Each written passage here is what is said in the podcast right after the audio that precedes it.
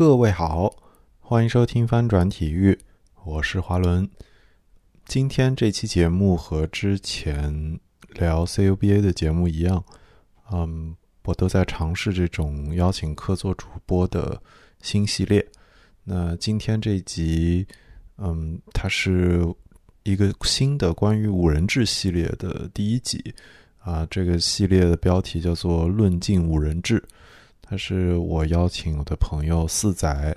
啊，一位非常了解五人制的朋友来开的一个新系列。那四仔是一个对足球非常有见解、非常了解的人，而且他切身实地的不仅当过教练，自己爱踢球，而且在义务的带一支女足球队。然后他对五人制这项运动不仅非常了解，也非常有热情。嗯。这一集节目呢，算是这个系列的第一集。四仔请了两位关于五人制，嗯，有一些从业经历和这个踢球经历的朋友，嗯，一起来为大家做一个基础的关于五人制的介绍，以及这项运动目前在国内开展的情况。希望各位喜欢这期节目。以下就是正片。好，呃，欢迎大家来到第一集的《论尽五人制》栏目。我是四仔 Angelo，然后呢，今天呢，呃，第一集跟大家分享一下什么是五人制足球 Futsal。那我有幸请到了两位一直在聊很多不同足球话题的两个兄弟，一位是硕爷，一位是勋爵。那硕爷呢，他是拥有这个欧足联的教练资格证；勋爵呢，啊，他是一位资深的南安普顿球迷。好，两位兄弟跟大家介绍一下吧。好，大家好啊，我呃，我是。南海南海岸为生的主播啊，小虾，当然他们朋友们习惯叫我勋爵啊。嗯嗯，大家好，我呃那个我就不做太多自我介绍了。刚才那个四仔已经帮我说了一些我的一些这个背景，然后呢，在过往的这个个人的这个经经历上来讲，我更多的是研究一些关于室内五人制足球的话题。啊，包括一些他的那个技战术内容，所以说，呃，因此也就认识了，呃，了解了一些行业的内幕啊，认识了一些朋友。然后今天那个斯仔拉我来参与这个节目，我也感到很荣幸。嗯，就这样。嗯嗯，其实插个题外话，其实跟硕爷也很久没联系了。呃，在这段时间，其实呃，因为你也知道，呃，我我怎么入坑五人制嘛，其实也是一开始当时还没有认识你们两个的时候，然后。呃，刚好我这边也有个朋友说组一个队伍去打这个朱超啊，跟后面的那个粤超联赛，要后面我们也会提到这个民间那个这个联赛的。啊，当时其实我觉得第一次参与这个运动的时候，给我一个非常大一个震撼跟这个冲击，真的，因为当时我一上去的时候守门，我发现完全是不同的一个东西。然后，呃，后面的话，其实，呃，也也去过，我也去过这个中国最有名的五人制俱乐部南宁铁狼去工作。那后面呢，我就回来广州这边发展的时候呢，现在也考取了这个五人制的这个，呃，裁判这个证书啊。那在这里呢，呃，顺便跟两位来讲这样一个话题，我觉得跟。大众认知的五人制，其实你们有没有发现，这个运动其实跟大众认知的这个这种五人制有很大的偏差呢？对，就其实我接触五人制，其实我在这个初中的时候就开始去所谓的五人制球场去踢球了。那为什么我要用所谓的这个名这个字呢？因为后来我知道，原来五人制大部分是在硬地上面举行的。但是我们那个时候去租场子踢，包括现在也是租场子踢的时候，那些场子一般都是呃假草场。那大家最近看到很多那种玩飞盘那种视频呢，很多都是在五人制的的那种足球场上举行的。但是那种球场就是对外出租的球场，呃，从我国目前的国情来说啊，就主要都是人造草的草场。跟他们呃，跟正式的比赛其实还是有比较大的区别。那你的你用人造草那个球在上面滚动，还有你跑动的时候那种感觉，肯定跟这个硬地场是不一样的。那其实我从这个初中开始也是很有意思的是，我我一直都在那一块草坪，就是在广州东湖的一块草坪上面呃，一直踢踢了十多年，踢到现在了，啊，那那那些朋友都已经换了好几波了，我们都还是在那个地方踢球，呃，和不同的朋友去踢球这样子。那其实我觉得五人制呢，对于我们来说，很多人看足球肯定不会先从五人制入手啊，我我相信可能真的只有百分之零点零零零零一的人是从五人制的直播比赛开始去。接触足球这样的运动的，呃，一大部分的人都是从这个十一人制接触，但是我们，呃，我们一般人来说，你去踢十一人基本上很难踢到，毕竟你你很多普通人踢球，首先你不懂战术，不懂站位的话，在十一人里面那么多个人协调是很难。那最大的问题肯定就是你踢十一人，你根本没那个体能，大部分人都只能站着踢。所以呢，五人制其实对于大众来说，反而是一个比较好上手的一个足球项目。就对于我们而言，毕竟他跑动的那个，虽然说你你要是踢得很认真的话，跑的也很厉害，但是起码他跑动的距离不会太长。呃，你要你要呃非常的非常的养生的踢也没有关系。所以其实它是非常友好，对于大众来说。呃，我觉得其实勋爵说出了很多呃。现在很多就听众朋友对于这个五人制足球的一个基本啊，就是呃的认知，但是我们今天其实要分享的，呃，跟勋爵刚才表达的这个五人制足球是有另外一回事啊。就是我为什么说另外一回事呢？我觉得其实硕爷可以可以可以来说一下吧，就从你这边的这个入坑，我们顺着。呃，刚才勋爵做的这个这个观点，我们给大众一个颠覆。其实今天我们就把两位过来，就想做给大众做一做这个颠覆，告诉大家怎么是到底是怎么一回事。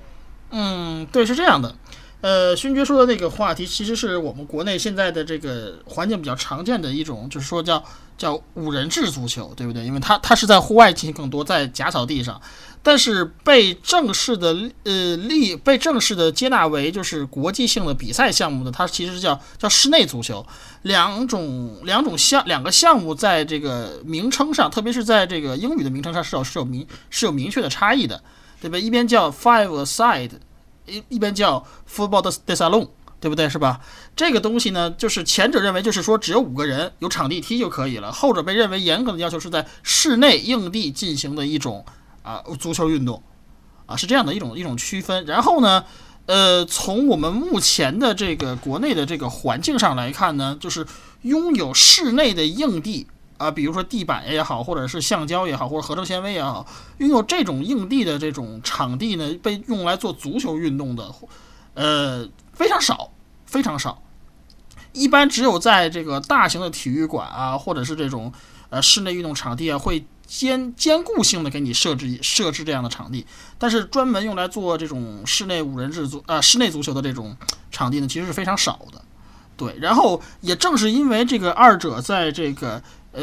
就是说场地的这个地板的材质上的不同啊，还有这个室内室外环境一些一些变化，包括用球的一些变化，导致了这个两个项目实际上在在这个。竞技领域的执行层面上，其实产生的具是是有着相当大区别的。这个国内外的这个电视节目上看到的那些，呃，所谓的就是被称为室内五人制的这样的呃足球比赛，一般都是室内硬地，然后它是那种就是我们说的那种低弹球啊，室内硬地，然后在这样的条件下进行的一个就是这个竞技性的足球足球活动。业余爱好者平时在这个实际的足球活动中就很却很少能有。与之相似的条件去，呃，去实践也好，或者说去模仿我们在电视上看到那些动作啊，对，就是这个样子。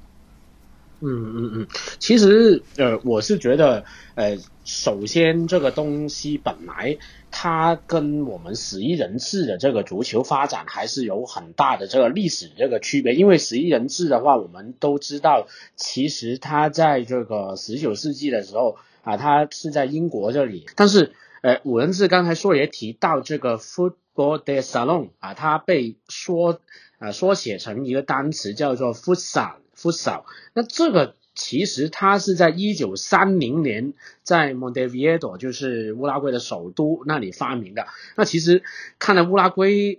才是这个四类五人制的这个起源国啊，才是这个是吧？嗯，没错，这个是在这个。嗯，它最早被设计的目的就是为了让这个当时的那个基基督教青年协会嘛，让这些年轻人在在这个室外条件不理想，比如说有刮风啊、下雨这种不条件不理想情况下，能够在室内有一个啊锻炼身体的这样的一个呃活动的机会。诶，我记得当时我去呃考这个裁判的时候，那个老师是跟我说，他说其实一开始那个国际足联 FIFA 是对于这个 futsal 这个东西好像是不大承认的，是是 FIFA 他他有钱吧，还是怎样？好像说说爷知不知道这一段历史啊？就就把它就好像是收编了，是不是这样？呃，是这样的，呃，现在是管理机构呢，仍然实际上是国际上在这个项目上还是有两个并行的机构，一个是 FIFA，就是我们所熟熟知的国际足联，另外一个呢是这个 AMF，也就是最早的那个呃世界室内足球联合会。相较于在这个项目耕耘的历史来讲，AMF 要更早一些，它七一年，它的前身七一年就已经开始就是呃成立了这个自己的这个组织，然后举办赛会。呃，FIFA 在注意到室内足球的这个项目是在八十年代中期的事情，对，很快呢，他们也才也开始就是想组织自己的这个。二者的其实有一个非常机机缘巧合的事情是，FIFA 当年注意到室内室内足球的这个项目之后呢，想跟那个 AMF 谈这个合并的事情，但是后者好像不太愿意与之合并，所以说 FIFA 相相当于就是自己单干的这样的一种感觉。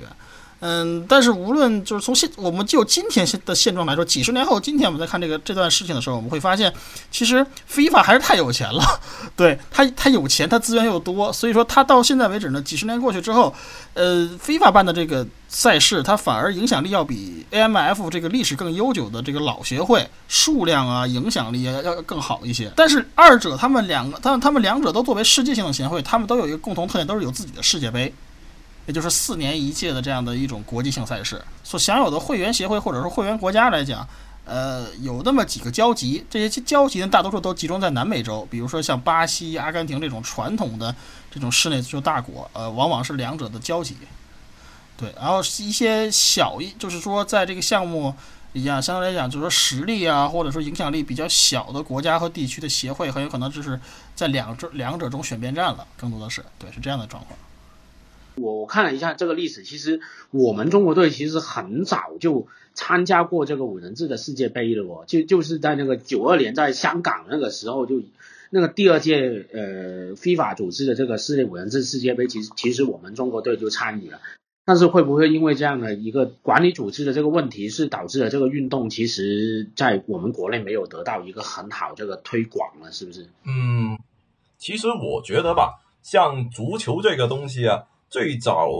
就在中国火起来很大，我我说的是十一人制，它和它火起来很大的原因其实是中央五套啊，这个 CCTV 五对于这个意大利啊啊那个世界当时比较热门的一些足球赛事进行一个呃转播，或者是只是录播，甚至只是做一些精华集锦这样子。另外，其实提到香港，其实呃香港在呃，足球发展就在亚洲足球发展比较早期的时候，也是个挺重要的一个角色。包括在亚洲杯啊，包包括其实早期亚洲杯，最近香港就重新回到亚洲杯嘛，他们就很高兴嘛。但是其实早期的时候，香港也算是亚洲杯的其中一个常客，包括中间一大段时间是中华人民共和国缺席的这么一段时间。啊，他香港一直都在亚洲这边，哈，甚至在这个亚洲足联还算是一个比较带头的这么一个地位，所以可能也是因为这个原因，啊，他就啊，国际足联也是把这个第一届的呃这个室内足五人制的这么一个赛事放在了香港举办，并且其实香港那个场馆条件还是挺不错的，呃，毕竟你你的。足室内足球赛，你只是需要一个馆子就行了嘛，你不需要呃建很多大型体育场。那其那这个的话，香港的财力和它的地方那是绝对没有问题的。呃，但很可惜，可能因为呃，我觉得主要还是因为这个赛事它在电视上的曝光度不够，在当时媒体曝光度不够，导致可能大家都去关注呃中国队为什么没有呃十一人制的中国队，为什么一直都冲不出世界杯？呃，而这个五人制足球队其实已经踢过几次世界杯了，但大家也不知道。我记得咱们在那个五人制的那个爱好者交流群，有一位香港的朋友嘛，他去年是在那个脸书上面是直播了这个呃五人制的世界杯，当然了，他也是这挂这个链接分享了，就啊大家都懂的那种，但是。呃，我觉得非常这个意外，就是我跟他私聊的时候，他说他们那边有很多球迷都会去关注这个不少室内五人制，而且大家对于这个场地啊，场地这个认知是比咱们国内很多球迷都要真的是知识高很多。就是我我觉得现在国内很多球迷，他一看见这个木地板比赛，他会想当然的觉得，哎。这不就是跟篮球场，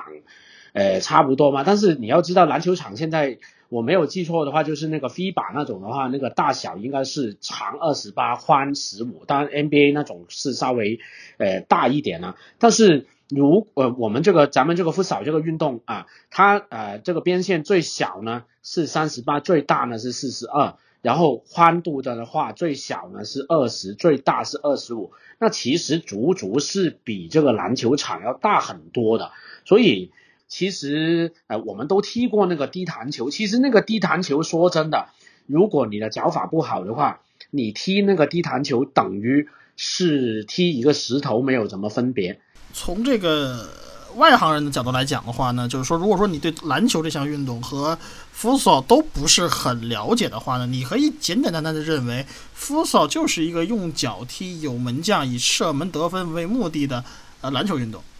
对，也就是说，我就是说经常说的一句话就是十个大字：呃，足球的技术，篮球的头脑。呃，主要是这个篮球的头脑呢，就是说，如果说在一些，比如说你需要跟人对抗，或者说在一些这种嗯竞技层面的战术设计上，或者是作为观众对于比赛想进行深入了解的话，呃，福子操这项运动它具备非常明确和严格的这样的一种，就是说所谓的 playbook 特性，也就是说你的攻防的呃，你的特别是阵地战的攻防的战术，往往是设计的非常确定啊、明确和细致的。对球员的各自的职责呀、配合方式啊、跑乃至跑位和技术运用，都是要他的传球啊、跑动啊，还有射门的这些呃技术动作。如果你把它数字化去衡量的话呢，它的这个每分配到每一个人身上，它的这个总体频率就会变得很高。比如说欧冠联赛上，足球的欧冠联赛上，我们去看，很有可能一场比赛可能有个十几脚射门，对不对？有进么两三个球就已经算是算是比较常见的局面了，对不对？是吧？但是在这个 FUSO 上面，如果说双方这个争夺比较激烈的话呢，一场比赛数十脚射门，呃，应该还是能做到的。对，比如说四五十脚乃至五六十脚射门，都是应该有可能做到的。至于比分的话呢，看双方球员的状态和运气。如果说呃，大家双方说的状态都不错，然后运气都很好的话，那个比如说像两位数的大比分都是很有可能实现的。所以说，所谓的足球的技术，指的是那个个人技术方面，它是还是足球的底子。就比如说用脚去触球啊，然后呃强调这个敏捷性、强调速度这样的一个特点是不会变的。但篮球的头脑指的是它的攻防转换呐，这个人意识啊、抓时机等等东西，它是跟篮球非常相似，它的频率很高，对，然后那个对抗强度很强。对，然后在基于这样的一个前提下，你的就思维活动可能要比呃传统的足球要快得多，更接更接近于篮球。我完全是赞同硕爷刚才说的那一点。呃，其实这个呃不少这个东西，我后边当时我记得我当时参与去踢粤超、中超的时候。呃，我一开始是完全是懵的。首先，我守门员的话，我是想到是留到跟另外那个守门员的哥们去聊啊。我们先说说刚才硕爷所说的这种篮球的头脑。呃，说白了就是，如果你没有呃经过这个像篮球这样的一个跑位的训练，包括包括有的时候像篮球的一些好像是二二联防啊之类的那种动作，或者说轮转跑位啊那种动作的话。你去踢室内五人制的话，我觉得，呃，可能哪怕对手是一一队女生的队伍吧，我觉得都会把你打懵了。我不知道两位是不是这么认为呢？嗯，我的个人体验其实是比较明显的，就是说，呃，我在上大学之前，就是一直在这个老家这边是从事的就是这种很普通的足球运动，这很随机的。但是等到我上大学到上到第二年级啊，这个呃，我的学我的这个大学的这个母校也是中国的这个室内足球队的名门了，也算是。呃，我们这个学校开设的有一门课程，就叫就叫五人制足球，它实际上指向就是室内足球嘛，对不对？然后我的这个教练当时就是呃当时的成都电子科技大学队的这个主教练，就是也是我的老师。然后我们在课上学到的所有的内容，和我们在这个对抗中要实践的那个方向，和平时在室外踢的那种就是说传统的足球项目来讲是完全不同的。它要求我们很精确的去做每一个跑位，每一个技术动作。就是我们会在训练中，为了专门训练这个利用场地宽度啊，就是这样跑位这种训练。当时我们老师啊，称之为教练也可以，就是给我们设计了一个运动，就是说一就是设计一个什什么运动，就是手球运动。对，就是拿一个一号球放在手里。然后大家去把球这个通过手臂甩到对手的门里头，呃，对对手的守守守守门员的那个不是那个门里，作为得分方式。但是跟传统的手球运动它有一个不同，就是你在持球的时候，你只可以呃与球场的中线平行方向去跑，但是你只有在你不持球的时候，你才可以做出这个垂直于这个，也就是说垂直于。呃，球场中线的这样的一个方向，就是说进攻或者向向前或者后退的这种跑位，对，所以那个时候我们就把一个这种这种有特殊规则附加的手球运动，作为了这个五人呃室内足球的这样的一个呃这样的一种跑位训练。这个东西和是和和我们在平时在这个呃这个这个传统的足球活动中的这种所接触到的这样的那个思想也好，或者说接受到的训练也好，都是完全不同的，是完全不一样的一个东西。所以说，这对对我这对我当时，呃，产生了非常大的这个思想上的冲击。原来说这个这个这个运动，它和我想的那个运动它是不一样的，啊，这是这是给我带来一个巨大的冲击。但至于到当后来我逐渐的学完了这个这个开设的这个课程，然后包括到后来有条件在在国外去从事这样的活动的时候，啊，我才会发现，嗯，原来老师当当年那个我们的老师啊，我们的教练给我们灌输的这些东西，是真的符合。呃，这个这个实际的这个这个这个项目的这个对抗的这样的一个实际状况的，那会不会说就是，呃，你得说就是首先你你会踢我们常见的这个十一人的足球，另外那个你还是真的要懂懂一点篮球吧？我记得当时我去比赛的时候，我非常印象深刻，就是那个江门千色花，对方有很多是中华台北呃这个代表队的那个成员，然后。当时我们是做了很多那些无脑的这些犯规，然后莫名其妙的，当时我不知道嘛，莫名其妙的，哎，怎么又又被被这个呃裁判给了一个远离禁区一个大点球？那后面我才知道，原来是跟篮球一样是有这个累计犯规的。当然不会像篮球那样子，譬如说一个队员你累计五犯啊，或者说 NBA 那个六犯啊，你会离场，但是你会就是也是一样的，就是你一个队伍累计了这个。五次犯规，你到到第六次你要踢这个大点球的话，那就是其实如果你没有这个篮球的认知，我觉得真的就真的你踢这个运动也不好了。还有呃这个鞋子啊，刚才勋爵说到这个这个这个香港那边，你你你们有没有发现，其实香港人可能因为他地方小，所以他开展这个运动，呃，包括他在平时的日常草根的十一人呐，就是那些八人七人，他们其实很习惯也是用。呃，就是粤语说的那个白饭鱼啊，那个那个平底鞋啊，去这个其实这个平底鞋就是造就了，应该是造就了这个我们咱们这个运动跟十一人这个足球是有一个技术上面的一个区别了，是吧？嗯，我说一下吧，就其实我在香港的时候啊，你如果随便路过一些街边的一些球场啊，包括好像在旺角那边那边就有一个叫做卖花城球场的。那个球场，你进去一看，你发现它好像跟我们这个中小学那些篮球场差不多，就它它用的也不是木地板，它用的是那种呃运动场那种胶地板。你你看上去它就不是一个足球场，但它其实就是一个足球场。就我发现，就香港，因为他们是这个由那个康文署去建那些球场建起来的之后，其实他们主要的还是用这个胶的地板，用硬地啊。而且麦花臣球场这个球场也不是五人场，它明明已经是七人场了，但是它还是用这个地板，它没有用我们国内很喜欢啊，大陆很喜欢用那个呃人造草，就没有这样的一个呃想法。我也我也不知道为什么呃香港那边其实在这方面来说，它好像是更加去倾向于是靠近五人制足球的。那个环境去创造给这么一个他呃那些踢球的那些人的，那其实我在呃网上看到也有一个呃香港的那个呃做自媒体的呃或者是一个短剧的一个导演呢，他就是许贤，许贤这个人呢，就他在呃他也很喜欢踢足球，然后呢他经常去练这个颠球啊，就去他的那个社区的那个足球场。也不要钱啊！大家如果了解一下就知道，香港很多球场不要钱的。然后他进去的时候，他进去就会自然的找到一群他的球友去一起去练的这么这去一起练，在那个平地上面去练那个呃颠球啊这些动作，呃其实是相当方便。其实你想一下也是，毕竟我们如果在一个人造草上面踢球啊，你至少也要穿一个短钉或者软钉的这么一个球鞋，但是。如果你如果你只是一个硬地板的这个球场，那你意味着你基本上无论是谁，你只要拿着一双鞋进去就可以踢。这么一个开展起来，这个运动开展起来，它的这个难度是很低的，就它的门槛是相对来说还是比较亲民的。它这样设计。哎，其实我我想起了，就是两位，我想起了，其实当时我有幸出差去南美，在巴西，我看到的就是，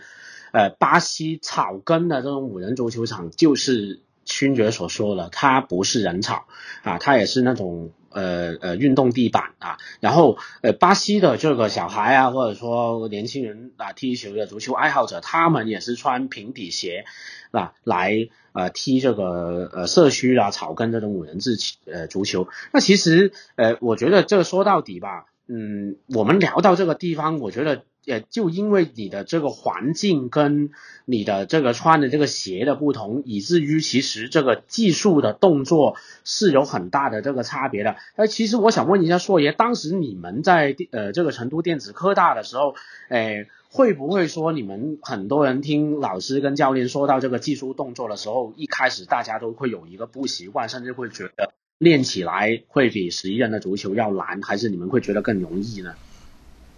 嗯，这个事情是这样的，就是，呃，当你第一天接触到这个项目的时候呢，就是你会觉得好像跟普通的踢球没什么区别。但是，呃，我的第一次上课的时候是这样，老师告诉跟我们说，说你们以后不要穿带钉的鞋进入到这个场地。他老师说的时候原话是，这个带钉的鞋对场地的损害倒是其次，主要是你们穿带钉的鞋在这个场地上奔跑的话，是很容易打滑、摔倒和受伤的。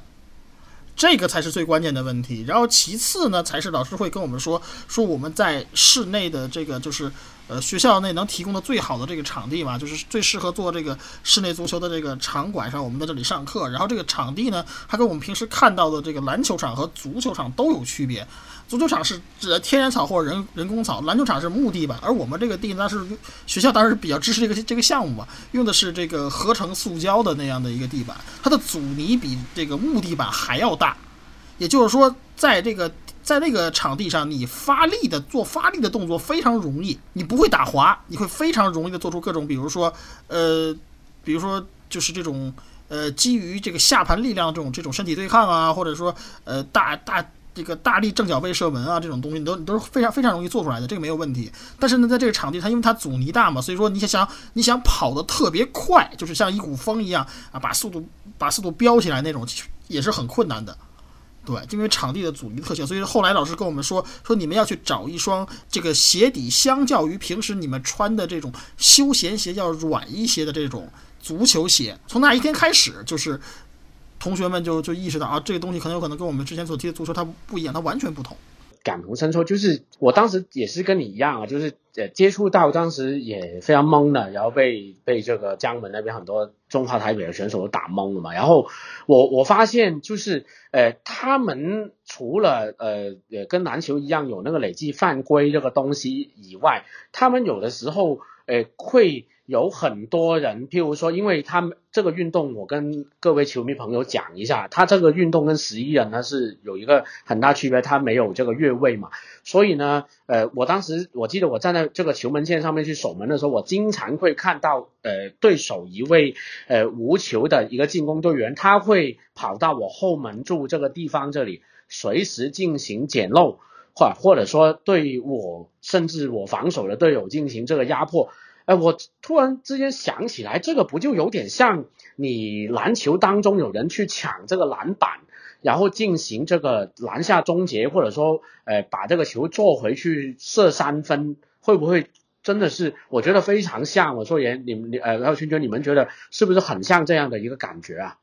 嗯，是，而且特别，其实对于。就是看十一人足球，然后去踢五人足球的这帮人来说，呃，你会看到这么一个情况，就是在野球场里面，啊，我估计百分之九十九的这个五人制的那个野球场啊，那个守门员都是蹲在那个门里面不出来的，啊，这是这是十一人足球的习惯。那如果呃像刚才两位说的，这个运动比较像篮球场的话。那其实他的那个门将，呃，很多时候是可以压到这个中线后面的。就很多时候，这个门将应该是参参与控球，甚至可以参与射门的。但是如果我们作为平时经常呃看十一人足球的人，呃。可能真的一点没一点五人制足球也没看过的人，他就会觉得，哎，我那个我当门将，我是不是呃，可能这个么位置就是我踢的好累啊，就去门将那里位置那里休息一下，然后在那个门那里啊，去去划划划水、摸摸鱼啊，这样有个球来就捡一下这种，然后我我我也不会参与球队的进攻，也不用射门，这大多数野球场那些呃球员对于呃门将这个位置的一些猜想。嗯，就这个和实际情况还是相当的不同的。这就是文字的一个魅力嘛，就是，呃，他有一个战术，我相信，呃，这个硕爷也是可以的，可以分享一下你对这个战术的这个，这个是怎么理解的？就是文字，因为门将的这个触球它是有限制的，就是如果你的这个球。呃，发发了这个门球过去啊，没有通过对手的半场，而且呢，也没有被对手这个触碰的情况下呢，门将是不能接这个回传球的。那门门将怎么去接这个呃回传呢？啊，如果队友要回你，有一个办法就是勋爵所说的，我就离开我的球门，我压过去中线就去到对方的半场，那我就形成了多打少。那这就是一个呃我们文字所说的就是一个五零战术，其实。呃嗯，我想问一下硕爷，其实五零战术这个是不是有呃呃呃很呃落后的情况要打呢？还是一定是说说他也是要经过呃一个很高强度的这个演练，才能够把他这个战术来打出来的？因为其实还蛮危险。对手这个情况下，相当于就是门将其实属于属于一种气门出击的状态嘛，对不对？呃，这个肯定是这种战术，比如说门将一定要压到对方半场里面，然后参与控球、参与转移球，然后甚至参与射门得分这样的这样的一个过程，肯定是，呃，肯定是经过非常严格的训练的。而且，真正参与到这样的一个阵地战进攻的那个门将，往往不是真正意义上的就是球队的首发的守门的那个人。他有可能是全队技术最好的一名球员，只不过他穿上了代表我是场上门将身份的这样的一件球衣，然后去去作为球队的这个最后一名进攻队员去参与进攻了。对，往往执行这种五零战术或者我们称之为超人战术的这个所谓的超人，他是全队技术呃最好最全面的那个人。因为五人制足球啊，就是室内五人制足球，它的这个换人的这个。动作它是不需要经过死球的，只要你想换下的球员和换想要换上的球员两个人在换人区出场和进场，就就可就可以换人，所以说他不需要停球。所以说这样的战术的话，比如说呃对方的进攻然后没有成功，然后球被我方门将没收了，对不对？是吧？我方门将把球开给我方队员，然后这个门将就马上就场边跑，然后我方超人就顺势入场，我们就开始要打这个五零战术，或者说或者称之为超人战术的这样的一个战术。而这个时候，实际上门这个这个我方的这个半场的这个球门是没有一个人在那里守门的。如果我们看过比较多的比赛的话呢，这个就会我们会一会看到有一些球队啊，特别是那种就是呃整体的球员的这个技术都比较好的球队，会经常采用采用这样这样的一种战术。使用这个战术的前提，往往是说我们需要一个进球。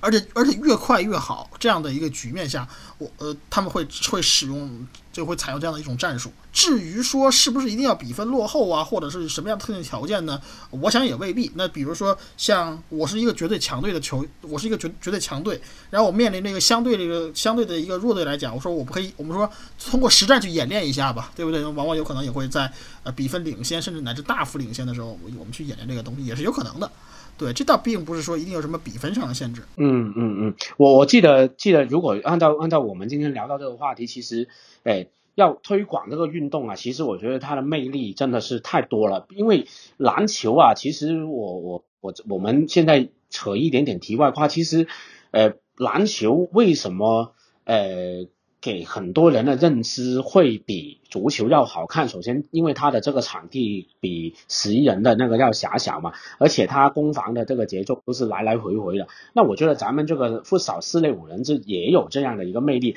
而且它的这个发球也是啊，它发所有的这种死球的话，它都有，包括这个门球，它都有这个四秒的这个规则，一定要发出去，否则你发不出去就要把球权送给对方了。那这个其实，嗯，如果真的是推广起来，我相信啊，就呃，包括这个五零战术，我相信绝对真的是会不输什么科比二十四秒啊，还是那个什么麦迪三十几秒的那种东西，我觉得是绝对是可以做的。呃，顺便我这里也提也跟大家提一提，哎，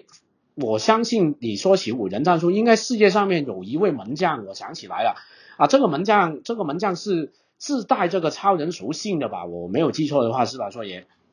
这个呃本身是巴西人，我印象中是吧？然后他后来后来规划到现在的哈萨克斯坦，然后他的名他的这个名字叫伊基塔，当然这个伊基塔应该是个绰号啊，不是他的真实姓名。那就是说他就是这个世界上被认为就是在超人战术领域呃最适合执行超人战术领域这个这个这个这样的一名球员。为什么呢？他本身就是门线上的门将。他本身就是一个出色的门将，与同时他具备了南美球员的那样的一种就是先天的脚下灵活，然后善于进攻的这样一种素质，所以所以说基于他又能守门，又于参又又有很强的参与进攻能力这样一个特点，就是说哈萨克斯坦队的这个在这个参加国际大赛的时候呢，就是很多很多队伍都会对面临面对他们的时候会。针对性的布置战术，因为他们队伍的门将伊基塔能力过呃这个过于强大，所以在场上往往是一个默认就是一个超人战术的状态，他而无需进行一额外的换人。呃，去年的那个五人制世界杯上，我们我们好像都一起都一起看过那个比赛了，很多球队都都都都都对他们进行了非常严格限制，比如伊基塔，他只要守门的时候，他只要拿到球，对不对？是吧？我方的这个这个进攻队员不会迅速的从他的禁区里面撤出去。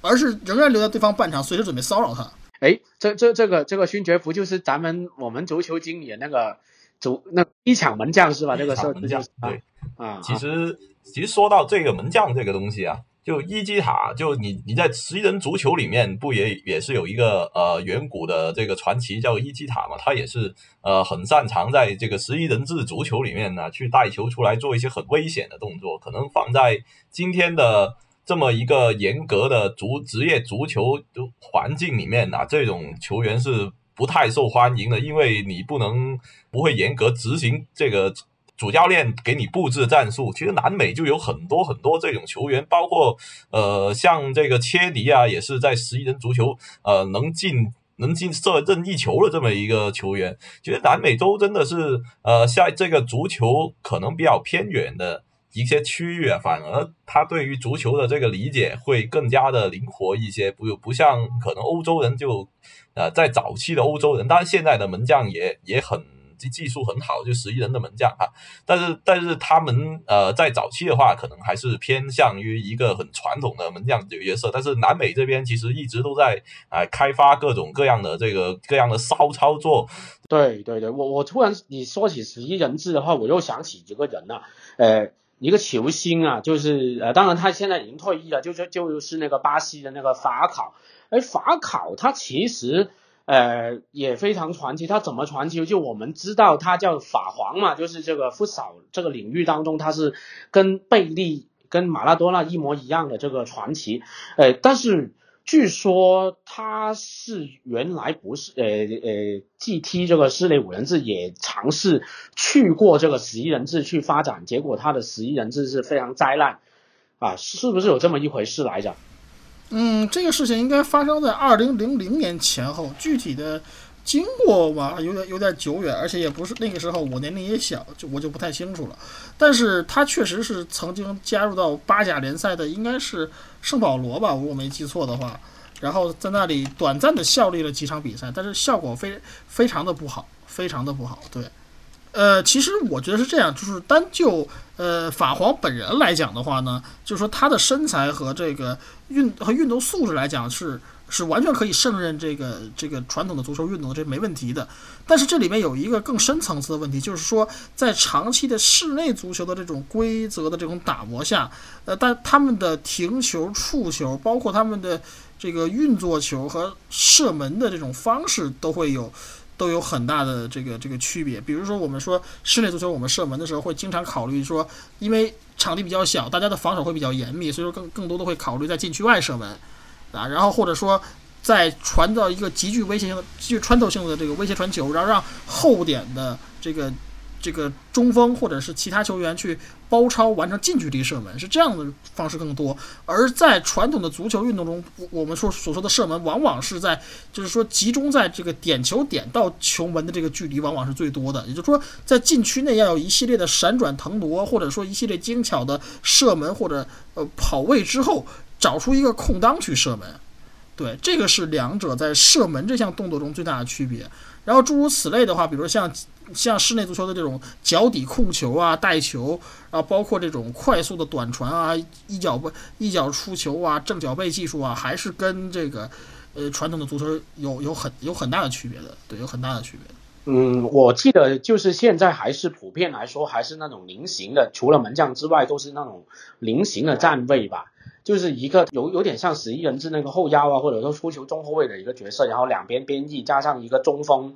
去去有点像篮球的那那那个那个三秒去扛，但是我觉我我记得现在按照现在世界五人制的足球来发展，其实不不一定每一个队伍都有这个这个 pivot 这个中锋的存在吧，更加多都是两个边翼或者说一个拖后的一个球员来组成吧。嗯，其实也是最这近些年来这个足球这项这个这个大门类的这个。这这这个大门类运动的一个一个特点就是说，呃，球员的位置越来越模糊，但是对能力的要求越来越全面嘛，对不对？但是，呃，在就是说，在以南美为中心的这样的一种就是传统的，呃，这种比较为较为古典的或者较较为经典的这个室内足球的这个阵型排布的话，就是一个菱形嘛，就是非常经典的菱形，就是突前的一个一个前锋啊，对不对？按照应该叫一般称之为 pivot。然后两个 E 阿拉，然后还有一个 Fixo 就是拖后，对，然后再加上一个门将，呃，这个是一个最经典的这个阵型布置。对，你会发现一个非常有意思的事情，就是说，呃，传统的菱形阵型的战术设计里面呢，往往是 Pivot 和 Fixo 两个位置对球员的能力要求是最高的。必须要具备某一些素质，才有可能成为这两个位置上球员。比如 pivot 一定要身体强壮，脚下拿球能力强，对不对？fixo 呢，一定要是说脚下脚下的这个个人技术非常好，不能被抢掉球。然后你的传球视野、你的这个运动能力和耐力要要求要非常好。对吧？这这个是他对这个这两个位置上的球员的这个基本要求是更高的，就最低要求是更高的。但是与之相反的是，在两翼位置却产生这个，却是在这个却在这个项目的历历历史中产生了最多的啊顶尖球星，包括刚才我们说到的法皇，说到的里卡迪尼奥，包括我们的在广州时期工作时期那个老熟人安德烈，他在本菲卡效力时期就是他就是踢这个这个两翼的。踢两亿的球员，我们会发现啊，个能力很强啊，超级巨星没有问题。但是你发现他们单纯从这个直观的这个运动学角度上去感受的话，他们的这个身材往往只是这种敦实，很多人都属于那种矮个子但是很敦实的条件，并不适合进行所谓的足球运动。但实际上，他们确确实实是在这个场这个这这个项目里的大明星，哎，这是一个非常有趣的事情。嗯，那我觉得会不会说其实我们现在中国这个发展来说，其实如果咱们国家能够多一点呃推广这个附小四类文字的话，会不会真的是给很多呃从小就学踢球的小朋友更加多这个发展机会了？因为呃现在的问题，我觉得呃。呃，广咱们这个广州其实真的是很好的，就广州这边还有硕爷这边母校，呃，成都那边电子科大，那还有一个就是这个武汉那边，其实这三个地方应该是全国来说开展这个运动，呃，非常呃火爆，非常好，而且有这个群众基础的。但是呃，我记得好像现在如果是出了这三个地方的话，是不是这个不少这个会缺少很多？呃的这个群众基础呢，会不会有这样的一个现象现象存在呢？现在，嗯，实际上我在成都上学的时候，是在学校接受的这方面的教育，其实跟社会上反而联系不是很多。呃，我去说一下这个东西，现在在国内其他城市啊，就是包括我这这些年这个在各个城市之间啊，就是换工作也好啊，游走啊，游历来讲，去不断体会到的这个事情。当时。呃，当时我在成都的时候呢，就是是在学校里面接受这个教育，因为我的学校当时有一支在呃当时的这个呃国内的这个五人制足球的顶室内五人制足球的顶级联赛的呃一支球队嘛，对不对？他当时就叫成都或者叫成都电子科大这样的这样的一支队伍，然后呃我的这个这个这这支队伍的教练嗯是不会换的，就是我们学校的当时的那个。呃，就是教授啊，也是体育部的教授，叫景老师。他既是球队的教练，又是我们这门课的授课老师。然后他就是在，呃，就是说怎么说呢？就是他就是在我们这个学校默默的去发展这个项目。然后最后。他在这个竞技和教学这两个面两方面都取得了不错的成绩。一方面是学校的这个呃作为职业的室内无人足球这个这个队伍，就学生军去参加职业赛事这样的一个大前提下，取得了这个和真正的职业的这个球员啊球队。去这个正面对抗的这样的一个一个一个水平，就是已经算还就已经算是非常不错了。然后另外一方面呢，我们学校这方面的课程成为了这个国家级精品课程，这个事情给我带来带来了很大冲击。然后我的这位老师呢，他又很支持我们这些学生去参与到这种，就是说，比如说后来，比如说你去呃参与这个赛事啊，或者是进修啊，或者说成为教练员、成为裁判员这样的一个过程，他是很支持我们的，给我们开通门路。这个我当我我是非常感激他的，但是我没有在这个学给学生时代去在这里面做了很多事情，我只是踢了很多很长时间的球，对，一直在室内室内踢。然后当时的成都的电子科大队伍先后就是向这个我们的国家队输出过三位国脚嘛，刘俊义。啊，刘信义、刘信义、果王来和和黄鹤啊，前后三位国脚，我跟黄鹤呃在一起踢过几次球啊，这个感触非常深，就是国脚就是不一样，对不对？而且是那种被当时的国家队主教练法里纳一眼相中的这样的一个国脚啊，其实他确实不一样啊，不同凡响。呃，这是我在国内的经历，然后等到我参与工作之后，再回到国内的时候呢，我看到的就是说国内的大城市，一般来讲就是比如像。像这个上海，还有像这个，呃，南京啊，江苏各地，比如说像那个大连那边，都是有非常浓厚的这个这个室内足球的这样的氛围的。对，而且不仅仅是因为他们有各自的俱乐部，比如说，呃，那个大连安波呀，或者说或者说这个上海徐房啊，啊，湖北的这个 呃武汉地龙三峡大学嘛，对，他们那个体系嘛，对不对？不不仅仅是因为有这些职业球队，也是因为就是在这个，呃，就是社会活动方面，他们也是取得了很高的成就。比如说球员很有可能就是就是本地的这个就是青少年足球里面的佼佼者，然后后来在发展方向上确定为就是说室内足球方向，然后成为了这个职业球员或者是半职业的球员这样的一个状况。但是不可否认的是，就是我说了这些东西之后，大家都会反应，哎，第一反应，哎，成都电子科技大学，武汉。地龙三峡大学，对不对？包括上海徐房、上海工程大学，他们是肯定是离不开大学，也说离不开校园的这个作为作作为这个基础的。对，一方面是学校这方面能够为这个项目的展开提供一些便利，然后另外一方面呢，也是因为这个球员的来源也比较好找，然后嗯，双方都有意愿一拍即合嘛，这是一个很正常的事情。对，呃，等到我在。国外那几年呢，反而就是那种，就是说这个项目反而就非常的这个，呃，平民化。因为有很多，比如像呃像意大利，比如像意大利的这个罗马呀，或者说呃这个这个北部的像那像都灵，或者说像这个米兰，像法国的巴黎呀，像那个巴黎啊、波尔多、里昂这些城市，他们城市里面会有一些那种老旧的那样的一种就是硬地的公共的这种运动场地。而这个运动场地只需要稍加改造，就成为了这个硬地的足球场。虽然它是室外露天的，但是在上面踢球的人呢，就是比较严格的执行这种呃室内足球的规则，然后采用的技术动作也是跟室内足球极为相似的技术动作。对，这个反而是在国内和国外是有有一定差别的。国外更普及，更像是就是说一个足球运动的这样的一个衍生产物。但是在国内呢，反普及方面反而做的不是特别好。就一般都是在大学里面，或者是职业体、职业的这个室内足球俱乐部下面的这样的体系下，才会有比较多的参与者。而在社会上，我们往往就是踢所谓的踢野球嘛，就是大家踢踢玩玩，对不对？仅此而已了。对，嗯，这种情况反而是比较多的。哎，其实我刚刚刚我其实我听你说关于这个普及这个问题，我其实就想到了前两天有一个朋友就跟我说，呃，他。他去，他有一个朋友去组织搞玩，现在就很火的飞盘嘛。那飞盘呢？他现在的人玩飞盘呢，他除了呃参加者，还要啊那个摄影师就不算了。那还有这个，还有一个人很重要，就是教练。毕竟你很多人去玩飞盘，第一第一次去玩都是不知道的飞盘怎么玩的，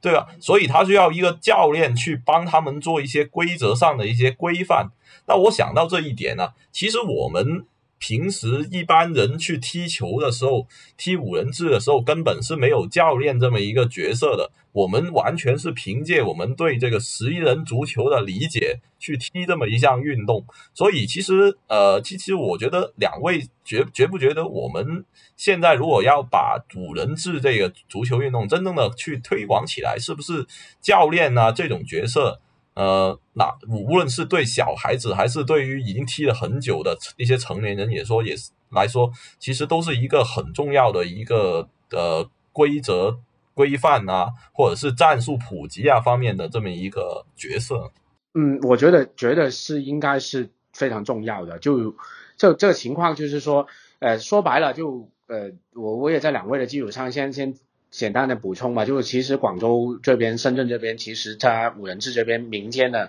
赛事也有很多，包括这个呃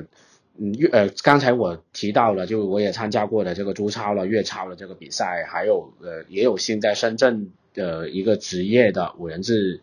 足球俱乐部，它也是全国最好之一，南宁铁狼那里去工作过。那南南宁铁狼呢，它其实就是一个社区化起来的一个呃五人制足球俱乐部。就其实它整条整个南岭村呢都是非常喜欢踢足球的，就十一人制跟这个五人制，所以大家的这个普及啊做得很好。然后勋爵说到这个教练来说，就是因为他在呃以我在南岭村。呃，工作这段时间的这个经历，就因为呃，咱们南宁铁狼的教练都会对那边的小孩去灌输人制足球的教练，包括呃这个呃民呃一些民间的比赛，因为铁狼俱乐部它其实除了打这个职业的呃五超联赛，包括以前他征战这个五甲联赛之外，他自己也有组织很多呃惠民的普及的这个五人制的比赛，那。我当时去到的印象来说，给我的感觉就是一个村的足球队啊，或者说其他地方过来的足球队，他已经非常懂得这个五人制的规则了。但这个是离不开呃教练去对于他们的灌输的。那还有另外一个，我觉得在深圳我观察到的一个俱乐部啊，叫做深圳碧波。那这个俱乐部呃蔡指导吧啊呃呃我我们江湖人都叫他老蔡吧，就蔡指导他。呃，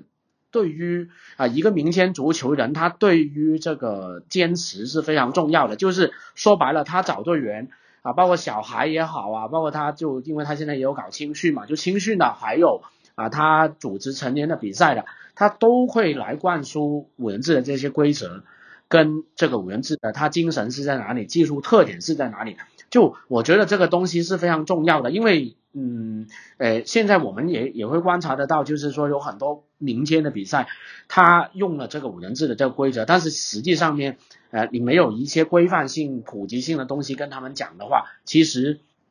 体验感很差。就包括我刚才说到了，我当时第一次去参加中超的时候，呃，是我我也不知道到到底那个呃门将发球到底是怎样的，我也是用过这个脚来发球的，是裁判提醒我，所以我觉得这个东西如果是结合一下教练跟裁判的这个普及吧，我觉得这是非常重要的。嗯，对，其实在这一点上，我一直想说的一个事情就是，我在广州那两年，我特别羡慕，就是说广州广深地区，就整个珠三角地区的这样的一个就是环境，因为就是五就是所谓的室内足球啊，室内五人制足球这个东西，它是呃和这个呃我们踢的传统的足球项目，它是相对独立的在发展的这样的一个状况。对，包括最早的我们说这个中超联赛，包括后来刘孝武，对吧？这个这个这个老刘先生搞的这个他的这个这个这个粤超联赛是吧？都是这个都是让我觉得这这是跟国内其他地方很不同的。刚才我也提到，就是说在国内这个室内足球这个东西，往往是依托于大学体系或者是职业俱乐部这样体系，它独立的发展的，它与这个社区啊与普及化往往是没有没有直接联系的。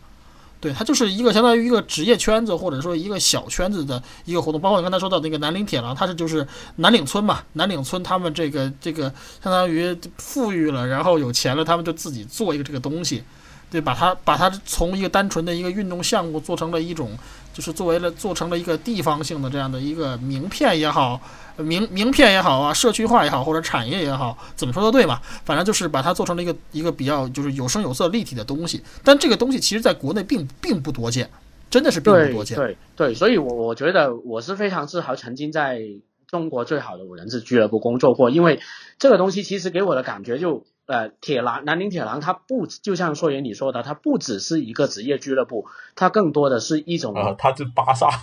呃，对，其其实你可以理解为理解为蓝领跟萨川一模一样的东西，就是它是有这有根的，这个东西有根的。我觉得现在现在咱们这个国国家这里和呃这个五人制推广乃至跟十一人的联动，很多东西是很割裂的。就其实我我们可以顺便就过渡到，其实你们有没有发现，其呃包括。我们为什么十一人制打不过越南，然后泰国也也被也被羞辱过？其实因为就因为这两个国家，他们呃搞这个五人制跟十一人制的这个联动是搞得很好的，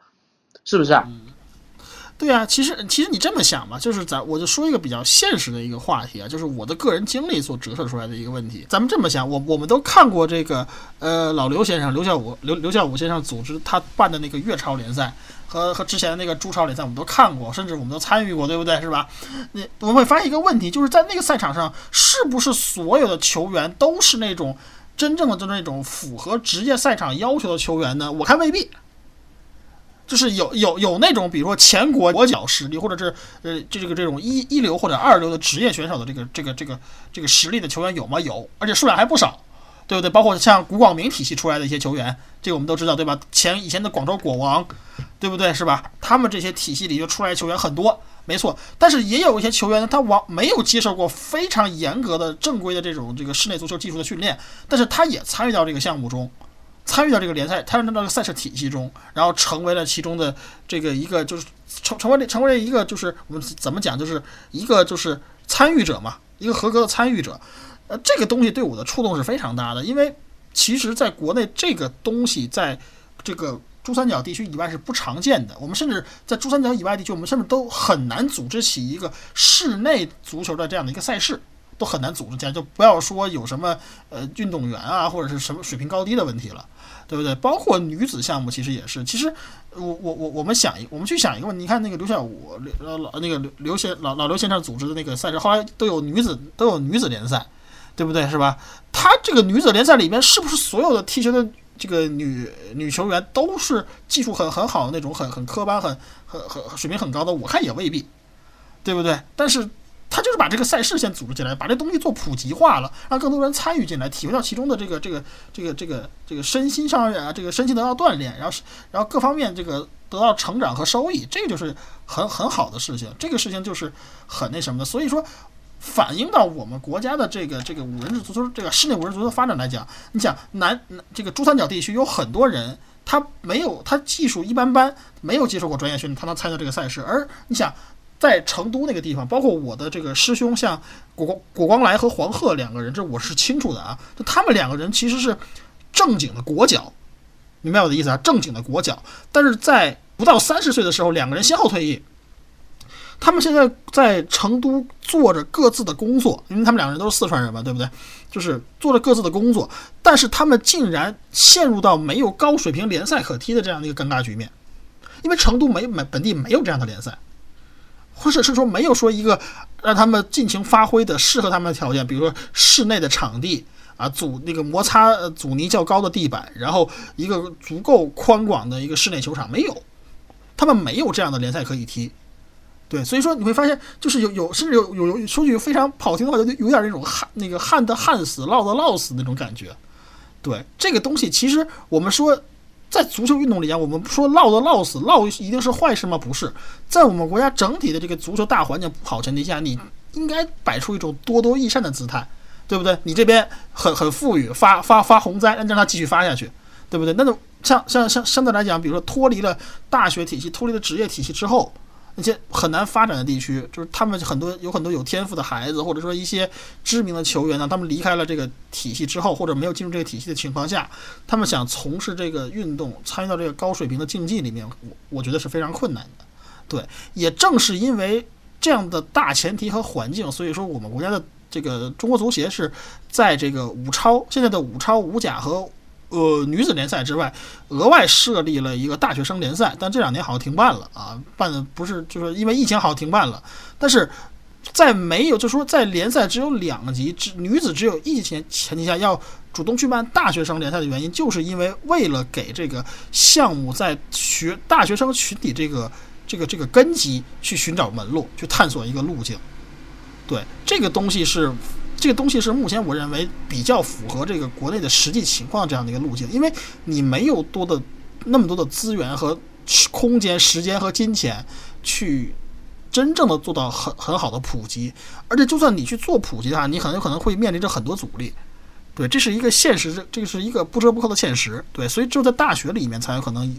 有这个呃机会，而且实际上我们想很多国内的项目啊，无论是这个。那个室内足球也好，包括我想说的像一些射箭啊，或者说一些双多项飞碟这种项目，或者说一些这个相对来讲比较这个呃，可以说比较就是参与群体比较小，或者比较说比较小众的项目，往往都是先在学生群体里边扎根，才有可能走出呃，才有可能做出普及化。对，这这是这是一个这是一个现实。对对对，就包括勋爵刚才说到他小时候这个经历，我觉得其实我们我们这一代人小学的时候参与这个足球比赛、足球运动，我觉得这是呃我们都经历过那种，就是说因为自己不是跑得最快的那个，然后也不是最强壮的那一个，然后就被呃所谓的体育老师就给放弃了，或者说班主任给放弃了。我觉得这个东西呃从小去普及这是非常重要，就是我我在。的有幸去过南美也看过，就是我看过南美的这个情况，呃，跟在日本也看过，就是跟你说的在呃欧洲这样的一个东西是一模一样，它平民化啊，它能够深入人心的去去普及这个东西啊，那包括其实我们也知道嘛，就小罗呃还有这个像库蒂尼奥、内马，他们都是呃小时候也接触过ฟุ扫这个运动，然后成长起来的。然后我我在这里呃说到巴西的话，我觉得呃其实巴西为什么是足球王国？因为它在这呃不少十亿人还有这个沙族这里，它诞生太多球员了，人口基数太大，甚至可以真的是代表别国去规划成为规划球员。所以我问一问两位，其实我们去年前两年闹的真的非常。火爆这个规划球员的话题，你们有没有觉得，其实我们中国更应该在五人制这里，首先应该要搞规划，而不是十一人这里搞规划呢？呃，其实这么说吧，我觉得巴西呀，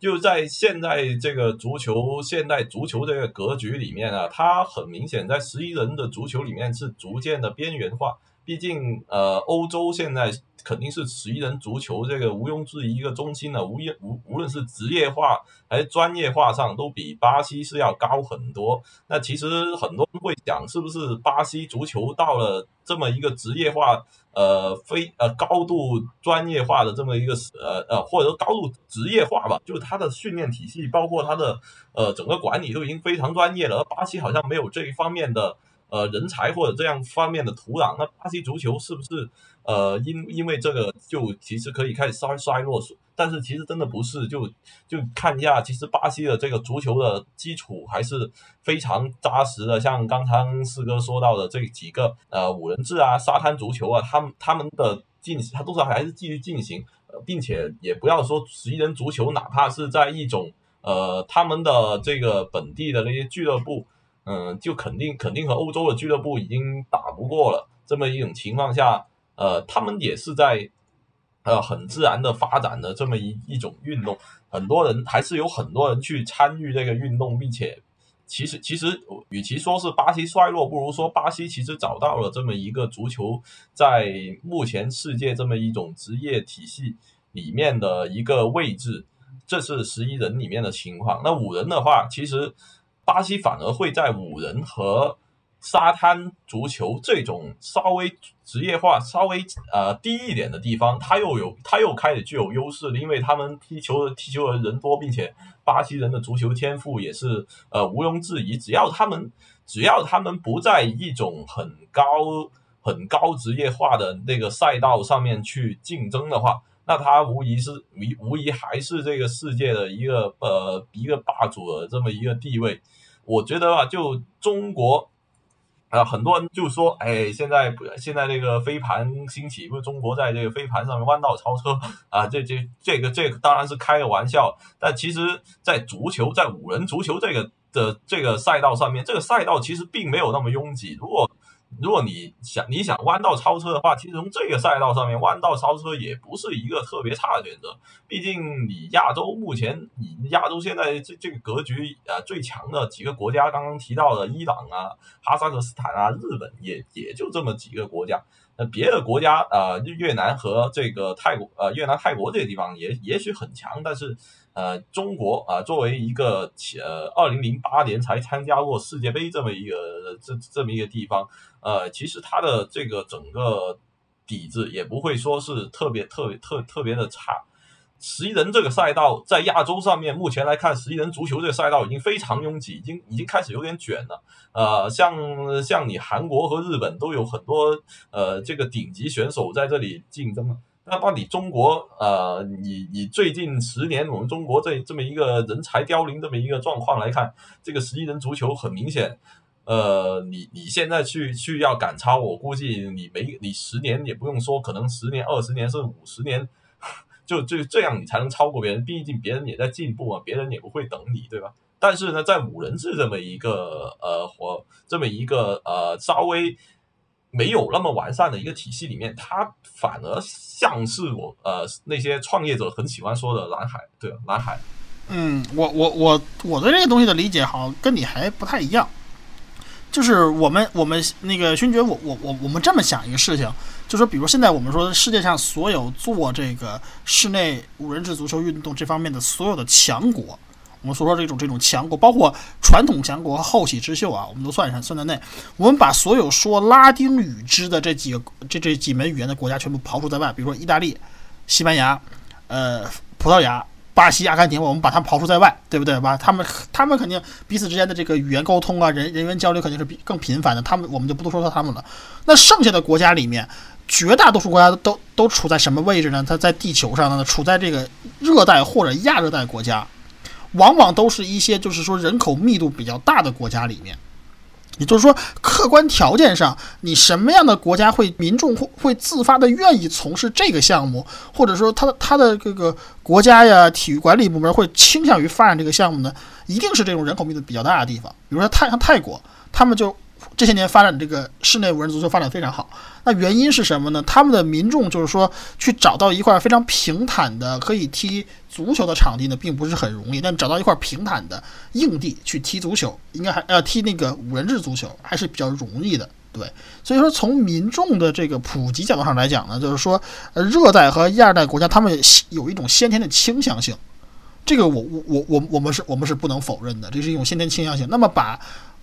这些欧洲的和南美的传统强国，我们再放回进来，我们会发现一个非常有趣的现象，在人才培养的路这个路径中。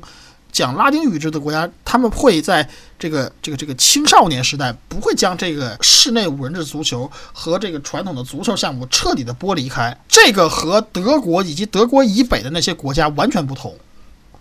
也就是说，这些年来我们看到，在这个世界范围内的以国家队形式这个组织的世界大赛里面，德国、呃、荷兰还有北欧诸国，就这些国家吧，他们反而在这个项目上并没有什么出色的成绩。原因就是因为这个地理环境啊、气候环境啊，或者是一些这个这个这个发展策略的方面呢，会导致他们这个呃对于足球运动的这个这个在普及教育这一阶段上，他们所做出的这个选择或者是理解是不同的。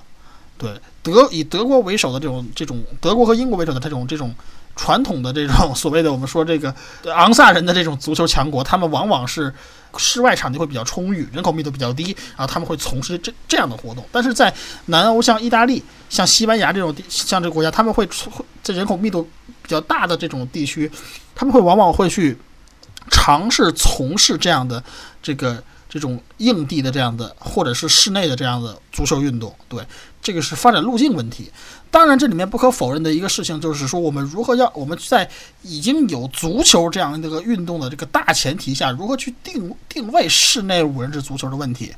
那么说说到定位问题，我就想到一个事情，不光光是像内马尔啊，像他，像小罗，像那个库蒂尼奥他们，我其实提几个就是在欧洲效力的非常有名的球员，比如像马赫雷斯。这这个大家都知道，对不对？是吧？像马赫雷斯，像帕耶，他们都有在这个年轻时，就是青少年时代参与这种硬地的或者室内足球运动的这样的经历。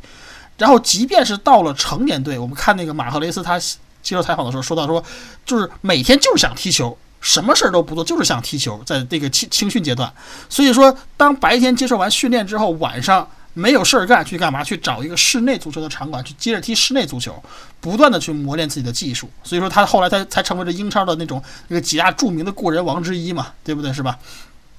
这个就是我们所说的东西。它这个项目本身存在的意义，很有可能不仅仅是作为一个项目独立存在，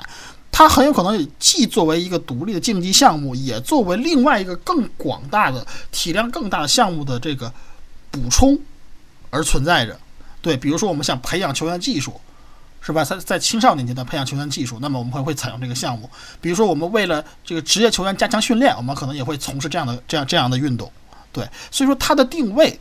本身就和我们所传统的那些，就是比如像足球、篮球他们这种单单一功能式的这样单一场景、单一功能式的运动，可能就不太一样。呃，也正是因为这样的原因，所以说呢，像日本、像越南、像泰国，在这个。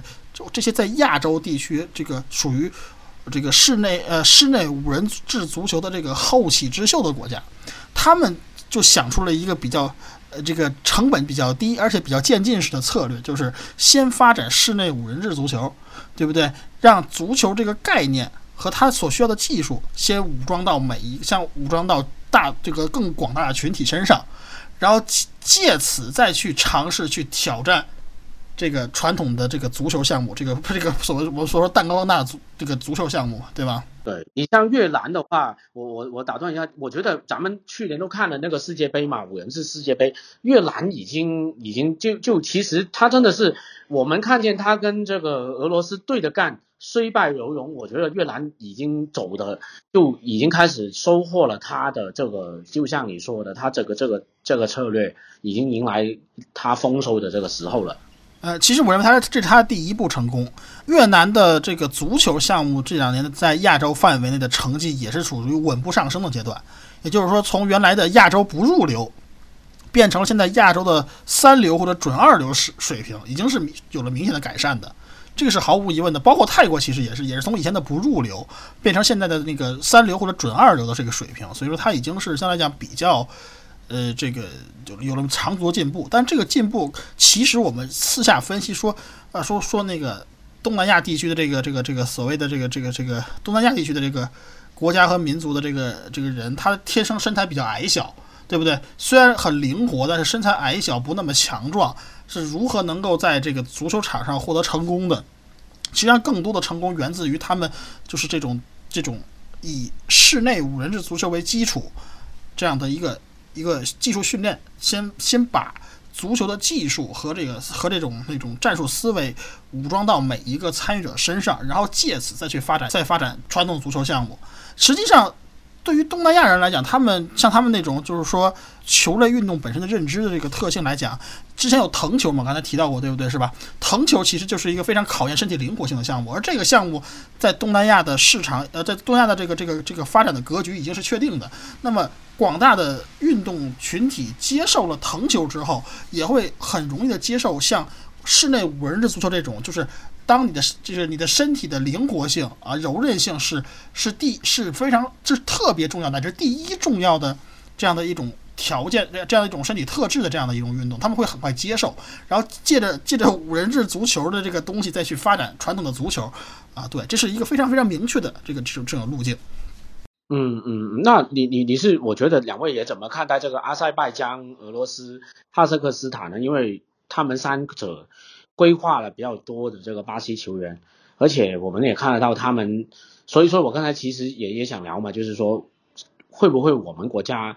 一开始这个规划就就放错了赛道呢？你参考这三个国家来说，呃，我认为我我先说吧，我认为不仅我认为不是规划的问题，我认为就在发展策略上也也是。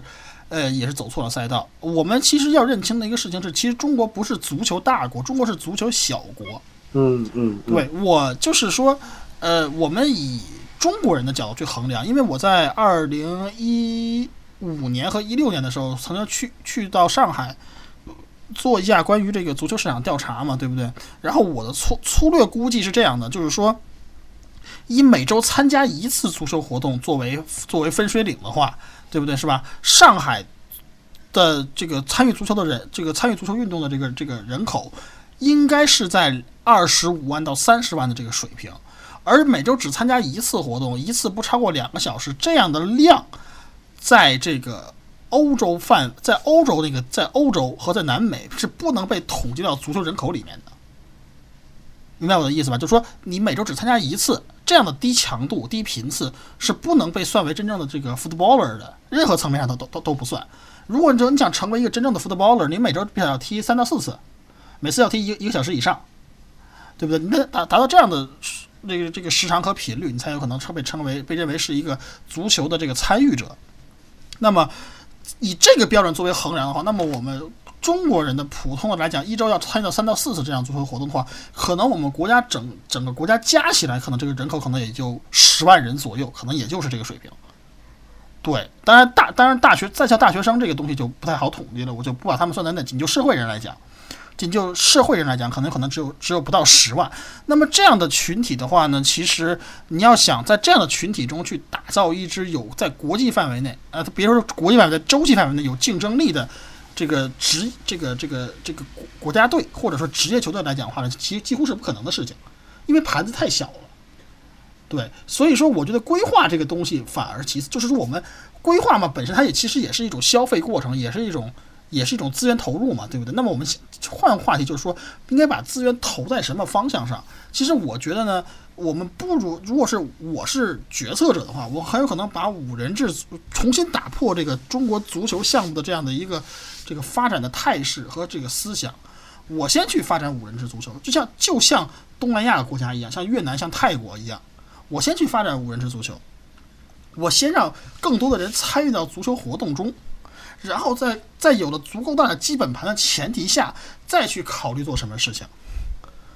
对不对？是吧？再去考虑我们接下来下一步发展方向是什么？那至于说规划国脚规呃规划国脚的问题，如果为了成绩，单纯为了出成绩而言的话，我觉得怎么规划都不过分。因为你你的目的很简单，我只想出个成绩，我不是为了什么什么其他更更深远的更深远的目的或者含义。那么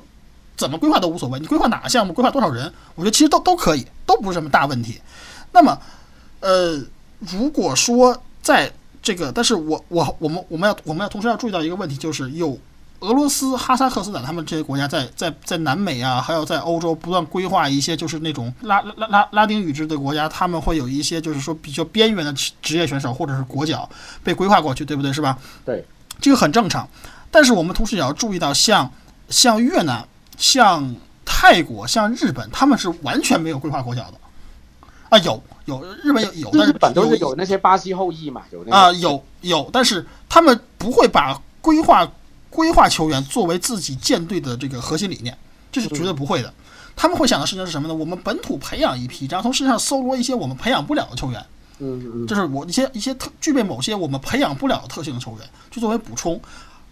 在我们会发现两条道路都可以，而且两条道路都会有成绩。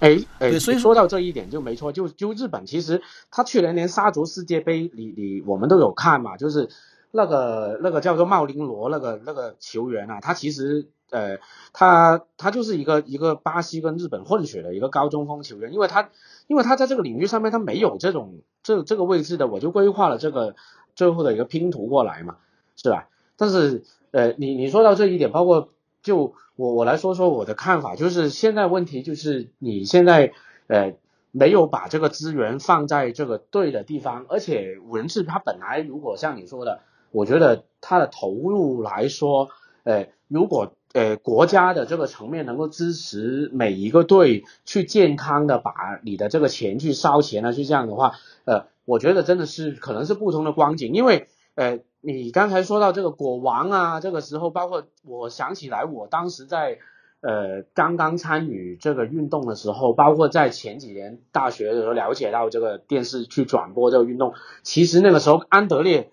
这个欧洲冠军，这个呃世界传奇为什么来到中国这里？他其实就是说白了，呃，他也我们这里是有一个呃俱乐部高呃。高价聘请他过来，这个带咱们这个队伍，然后有很多高水平的外援过来这里，但是呃，民间的这个力量，我觉得真的是不够的，就是他随时有可能像一阵风这样子，呃，一个热潮过了，然后就回到正常的这个阶段了。所以如果国家没有这个支持的话，我觉得还蛮可惜的。因为我在南宁铁蓝工作的时候，我看我亲眼。觉得有一位球员啊，就是呃，顺便预告一下，就后面我会请到不同的大咖过来分享这个运动。这位球员叫做达尼罗，这个这我们叫他小黑嘛，他在南铁狼，他在这个珠海明石，还有这个北方的一些五超五甲的队伍，他都有待过。他其实在中国这里的话，如果像你说的，他能够在我们这个国家队舰队的层面把他。呃，这种灵巧还有这个柔韧性很好，这个我们中国球员没有这个东西补充到我们中国五人制的这个国家队里面里面的话，我觉得真的是另外一位光一一个光景了，真的是。啊，这这是一方面，嗯，就规划球员一定是一定是以以技战力为以成绩作为作为出发点，作为最终考量的。嗯，但是我想说的是，如果你要想成把这个项目真正意义上的发展好，让它长久的有成绩有。有球员，有各种各样的资源涌入，啊，对这个这让这个投资的人能够看到回报的话呢，更多的还是要发展这个群众方面，就是说让更多的人参与进来。对，因为现我们现在我们现在可以看到，就是说任何一个就是我我现在在一个就是四线城市的这个郊区，然后这个这个这个郊区的这个小小城镇的人口大概有十五万人左右。但是能够踢供大众来踢这个足球的，包括室外也好、室内也好，五人制足球这种场地，现在这些年从三个变成了两个，然后被然后被这个被缩减掉的这个网，恰好就是唯一的一个室内的无人制足球的这样的一个这样的一个场地，所以说非常可惜啊。然后经常参与活动的人数可能也就连一百人都不到，对不对？这是一周参与一次的。那么我们想，如果说我们要每天都参与，然后一周三四次也好，每天都参与也好，这样的人我们去哪里找呢？对不对？如果真的有这样的一群人，我们就要给他们提供怎怎样去提供场地、提供服务、提供资源呢？这都是一个大问题。实际上，这就是不是我能想到的问题了。但是如果说我有能力去解决这个问题的话呢，我一定还是要从大众性的问题去解决问题。所以说我肯定让我去做一个。着手点选一个优先发展的方向的话呢，五人制足球一定是我最最优先考虑的方向。对，包括前两天我看这个，呃，就是这个日本的那个足日本足协的一个最新的一个一个一个一个 file 一个一个文件，然后他们去对外展示什么叫日本的道路，他们叫他们甚至要在说要在这个学龄学龄阶段。就是要非常认真的推行某些严格的足球规则，比如说五人制、八人制，他们要严格的推行，就说要要以这种规则去办比赛了。嗯，那么这个东西就是为目的是什么？它就是为了让更多人参与进来，因为在一个小城镇、一个小社区里面，找到两支两拨人，每拨十一个人去踢，而再找一个足够大的场地去踢足球的话，很有可能很困难。但是在一个，但是在同等的条件下，我们去找到十个人踢小场地，踢五五对五，要容易得多。对的，对的，这个就是它开展起来，实际上面会更加容易。哎，我我们现在也看一下，哎，勋爵，你有什么补充？对于刚才我们聊到这个规划，还有这个赛道问题。呃，呃，没有，我刚刚其实都已经，呃，我跟我的观点基本上刚刚都已经讲过，就是那个可能在亚洲这一方面，其实五人制这个赛道目前来说可能还没有那么卷。其实刚刚我听到，呃，这个日本八人制和五人制这个这个，就我我也想起我我在一个群里面有一个哥们，他在日本，他正在。考一个教练牌照，然后他偶尔会把他一些培训资料发到那个群里面那些图片，然后我也看到了他那些资料里面很多提到了那个八人足球赛的一些站位，都是提到这些东西，所以说他日本足协这个建设确实是非常的有这个配套是非常的前瞻性的，就是。呃，可能八人制在无论在我们身边，甚至在一个专业的赛事上面，它都不是很常见。但是你作为一个教练，你你就要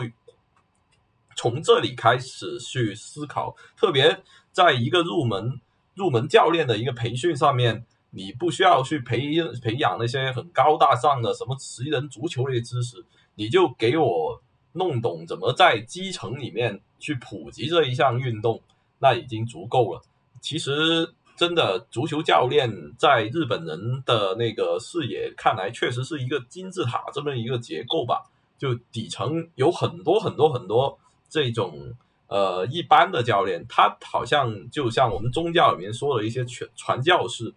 啊。那那你你这些传教士去不断的把这个东西传开就行了，他不一定是一个呃什么教皇啊教宗那种很有权力或者是。呃，对这个经文十分了解的人，他只需要把一些最简单的东西传传递给大多数人，让大多数人喜欢这个东西就可以了。然后你你有兴趣往上爬，那你再去，我再给你一个通道去往上爬，成为更高级别的，成为一个专业十一人教练这样子。但是其实普通人，呃，这个东西，足球这个东西，你真的是要给普通人一个入口啊，给把给他一个呃最低起。最低的一个起步点就不一定是说你普通人是一个呃运动上的天才，要要对足球非常理解，是一个足球专家，你才能进入到这个运动，而是你可以，你你既然喜欢，你可以去，你就可以去塑造自己的知识，把足球这个知识纳入到自己的一个知识体系里面，然后再用它去感染身边的人，去规范，去尝试影响身边的。运动的开展，其实只要有这样的土壤建立起来，那足球上面的那个大厦，那我们就可以有资源去建起来了。嗯，对，我觉得这个东西是一个就是客观规律嘛，就包括这些，包括不同的国家对于这个足球发展策略也好，对于五人制足球这样的一个项目也好，这样一个活动方式也好，对于他们的这个。发展方式啊，或者说对他们的定位也好，其实都反映了一个问题，就是以技术培养为为初期目的，然后就是把五人制足球定位成一个辅助项目，但是又又使其在竞技上独立发展，这样的一个状况是比较常见的。然后与此同时，我想到了一个问题，就是我不知道你们两个怎么看，就是呃，这个项目其实在中国目前的环境来讲，参与性要比竞技性要来的容易，而且更。就是更有实际价值，我不知道你们是不是是不是也这么看？就是参与层面要比竞技层面要重要的多，而且更能产生这个在实际生活中，或者说在这个在这个群体中的这种这种这样种群体效应吧。嗯，我不知道你们是怎么看待的。我是觉得在节咱们节目的最后聊到这一个是，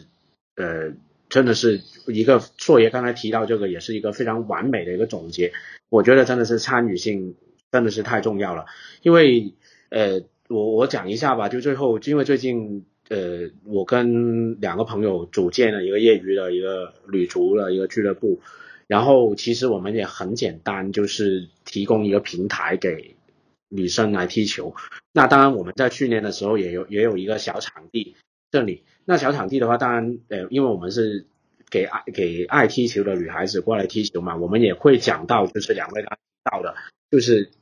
跟你说一下，如果我们呃组建大家去踢这个刘孝武先生组建的这个粤女五甲，那到时一些规则上面是怎样的？那我们去参加这个八人制、七人制，乃至以后十一十一人制的时候，规则是怎样的？我们都会跟他们讲这个东西。你让他们多点去参与，创建这样的一个平台，尤其是女生来参加足球这个运动。我不论你是你是踢五人呢，还是踢八人、十一人、七人，怎么多少人也好，我觉得这个东西给我的最大的感触就是说，呃，很多这个足球的从业者都能够有这样的一个思维跟那个心态。我先让大家去参与这个运动，我不用说太复杂的东西，因为勋爵刚才也提到这个飞盘这个跟足球这个冲突，为什么会有这样的一个冲突？其实，呃，我抛开这个场地的这个资源不说，其实很多时候就是因为，呃，你同样的这个对比那个情况下，可能飞盘可能是什么要求橄榄球这个运动给女生给一些可能真的，呃。呃，我想踢足球，但是我想参与这个这有对抗性、有这个竞争性的竞技运动的这个体育爱好者来说，他真的是门槛会比较低一点，就是入门的个规则各方面真的是会容易懂一点。所以我觉得，像回归到刚才硕爷这个话题，我也来个总结，就是这个让大家去参与，总比你去做这个竞技来说，对于现在我们眼下中国足球这样的一个。忧国忧民的这样发展的时候，我觉得真的是太重要了。其实我刚刚跟两位分享，我们现在我现在正在做的这个事情，其实，呃，我在这个社交媒体上面，我我宣传我这个旅足这个俱乐部，其实非常简单。人家很多女生都在都在小红书上面私信来问我怎么去加入你们的球队，我就直接就发一句：你加入这个微信群，然后呃每周你觉得有空你就过来这里踢球就好了，就这么简单。这就是最开始的一步，也是最重要的一步。我觉得这个是最好的事情。嗯嗯，那勋爵怎么看呢？这个这个最后来个总结。呃，好，我那我其实也我我从一个经济方面来个总结。最近其实呃大家很关注一点，就是中国足球就呃很多俱乐部陷陷入一个呃欠债这么一个情况。这个问题其实刚跟大家两位说的也也是有很大的关系的。因为中国足球它是一个从专业变成职业这么一个步骤，呃，它是一个从上到下的发展的这么一个东西。那其实我们今天所讲到的很多的呃很多的点，其实都是我们要发展一个运动，无论是发展呃足球，还是甚至只是发展一个新兴的飞盘也好，都是要从一个底层。往上去构建这么一个东西，它才能走向一个比较自然的状态，同时也在这个经济和市场上解走上一个比较健康的状态。我们要让很多人啊，要要要有人去踢球，有人去看球，那你才会足球队才会开始有钱。那有钱卖能把门票卖出去，卖多少门票，我就可以给这个球员多少的工资，也可以去。呃，引入更多的球员，改善我们的设施，呃，只有其实只有这样，我们才能最后建立起一个比较健康的足球环境。其实对于日本这样的国家来说，它也是一个呃足球运动，对于他们来说也是一种外来的东西。那为什么他们能搞好？这他们也是从一个从上到下的这么一个。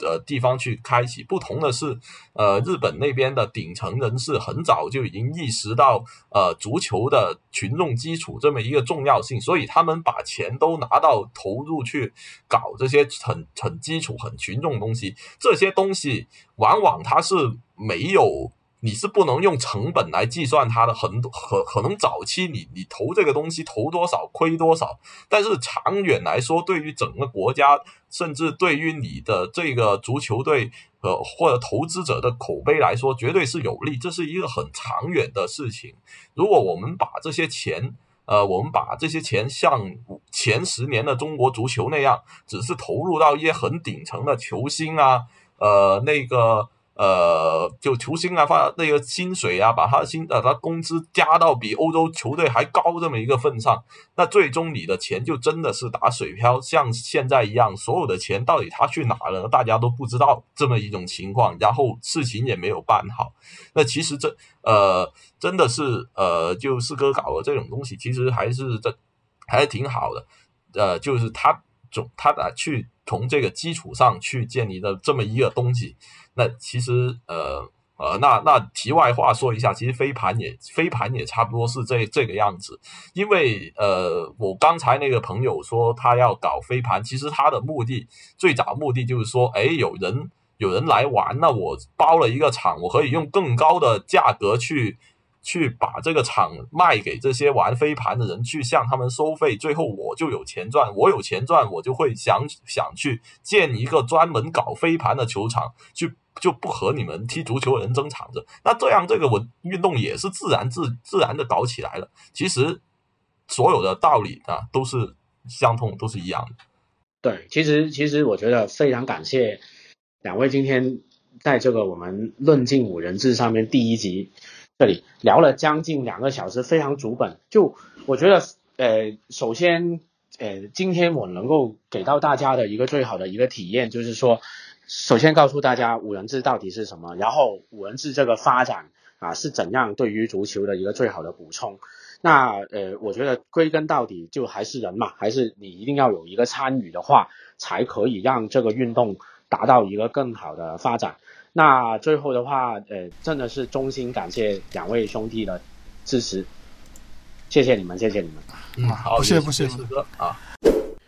我是华伦，感谢你收听翻转体育，让我们一起丰富中文体育的叙事，拆掉体育的高墙。作为一档坚持 RSS 分发的中文体育播客节目，